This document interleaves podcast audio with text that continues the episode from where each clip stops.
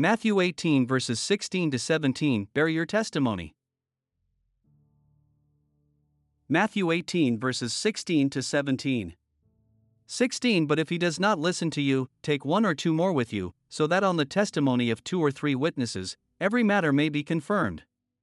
17 And if he refuses to listen to them, tell it to the church, and if he refuses to listen even to the church, he is to be to you as a Gentile and a tax collector.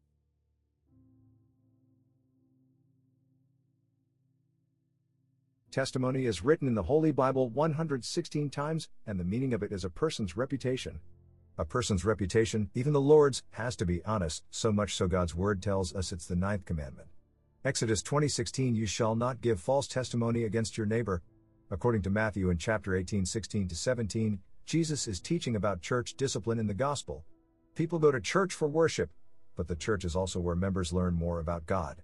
That happens like children going to school that read textbooks to get an education. But the textbook in the church is the Holy Bible. The Holy Bible reveals to a Christian what sin is, and even better so, in congregation meetings. A close church family will see or know when another church member is sinning. This is not good for that person, unsuitable for the church, and unsuitable for Christ.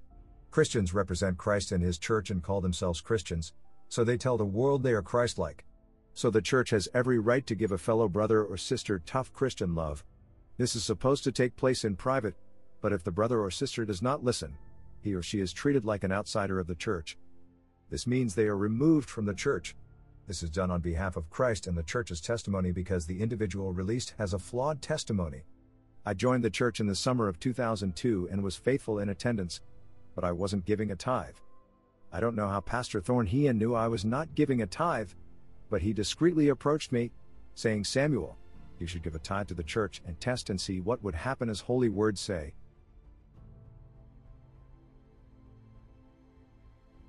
Malachi 3 verse 8 Would anyone rob God? Yet you are robbing me. But you say, How have we robbed you? In tithes and offerings. 9 You are cursed with a curse, for you are robbing me, the entire nation of you. 10 Bring the whole tithe into the storehouse, so that there may be food in my house, and put me to the test now in this, says the Lord of armies, if I do not open for you the windows of heaven and pour out for you a blessing until it overflows.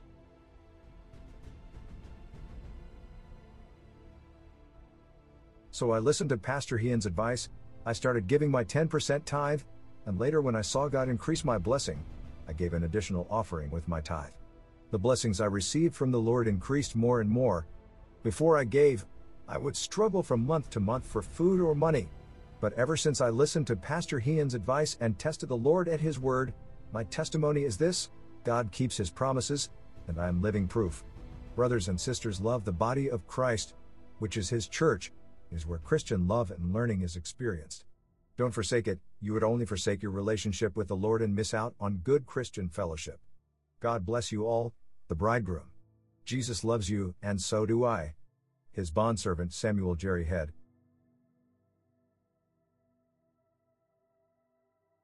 Matthew 18, verse 18 Truly, I say to you, whatever you bind on earth shall have been bound in heaven, and whatever you loose on earth shall have been loosed in heaven. 19 Again I say to you, that if two of you agree on earth about anything that they may ask, it shall be done for them by my Father who is in heaven. 20 For where two or three have gathered together in my name, I am there in their midst.